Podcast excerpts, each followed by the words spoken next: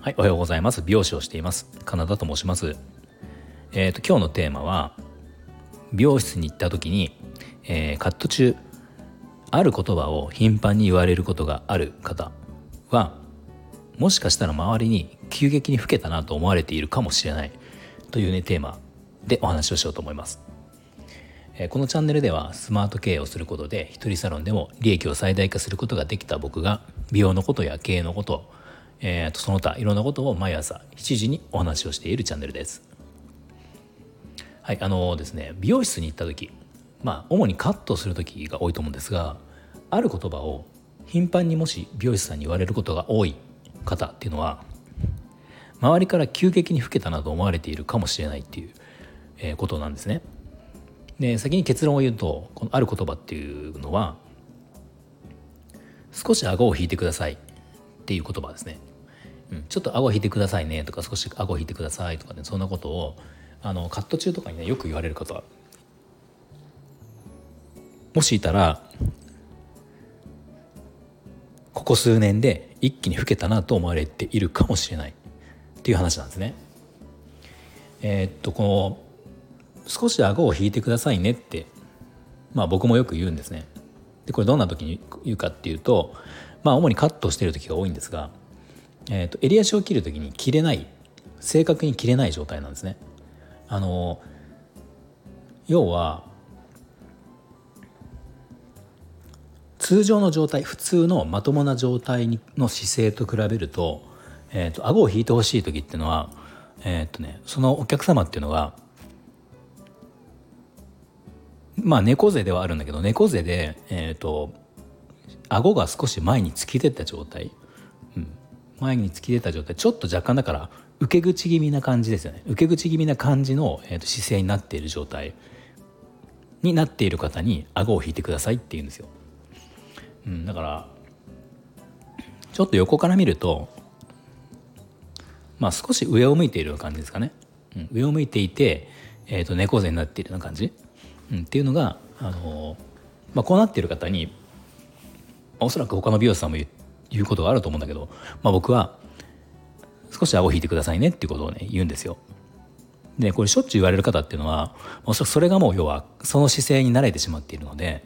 えーと、顎を引いてくださいねって言われて直すじゃないですか直してもやっぱり気にしていないというか、まあ、普通にしているとどんどんそのまた元に戻っちゃうんですね。うん、なんでまたこちら僕らが美容師がまたちょっと顎を引いてくださいってこう何度も何度も言うことになるんですよ。そうやって言われるってことはおそらくその姿勢自体がもうさっき言った少しあの顎が出ている突き出ている状態になっている可能性が高いということですね。でこの状態っていうのはもうあの典型的な女性だったらおばさん体型男性だったらおじさん体型に見えるまあ一つのえっ、ー、とまあ典型的な姿勢だと思うんですね。あのまあ、ある程度老化っていうものあるわけだからずっともう20代の頃と同じような姿勢で30代40代50代60代って保てる人っていうのはまあ稀だと思うんですよねなかなかよっぽどの努力がいるし、まあ、完璧に同じにしてることは難しいと思うんだけど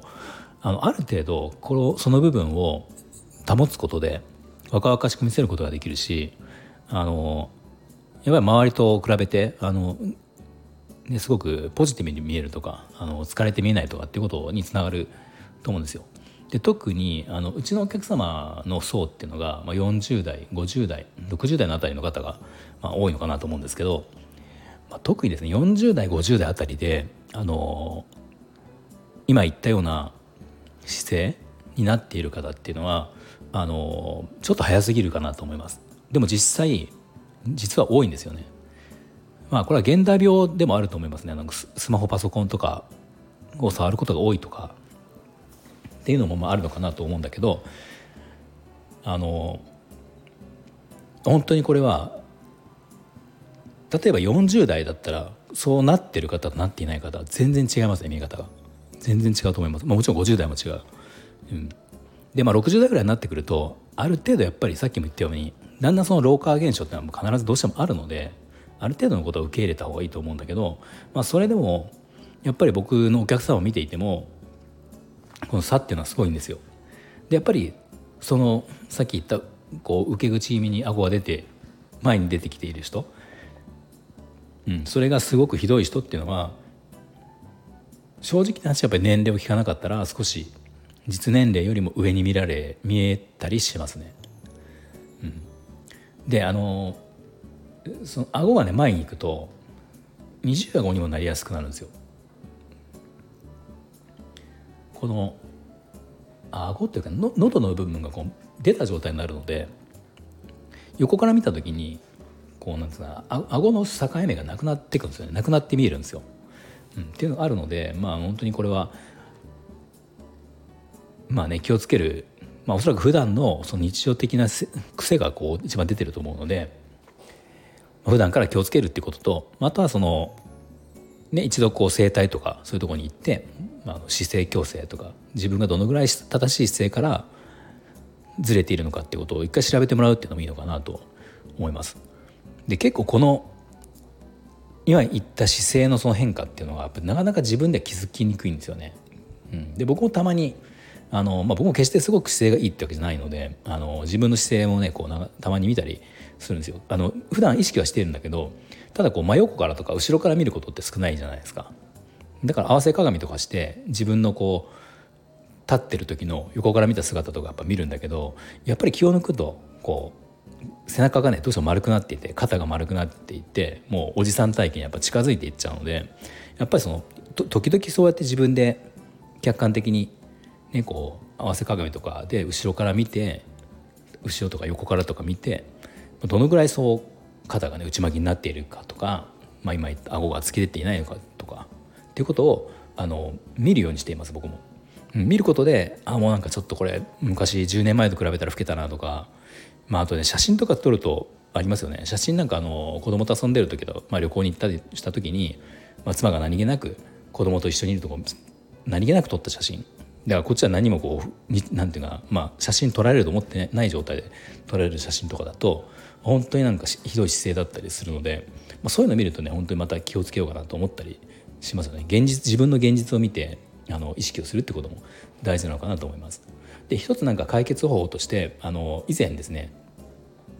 まあ、僕もコラボさせてもらったあの整体師の拓也さん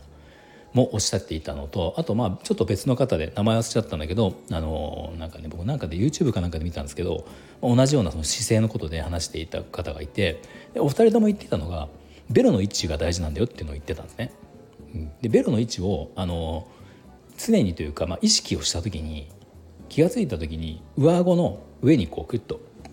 つける、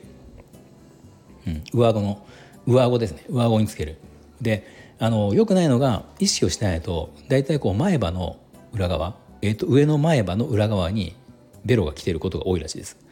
だからベロで上の上顎の前歯を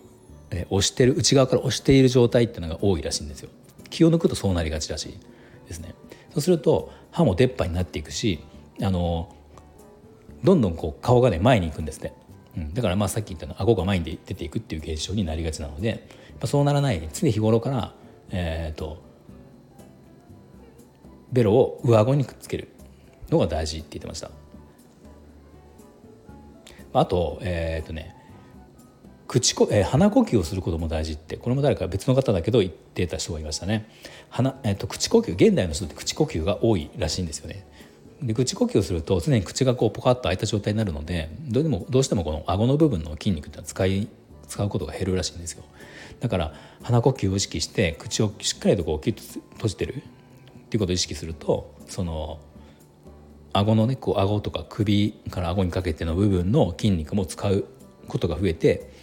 えー、たるんでくることが防げるっていうことをおっしゃっていました。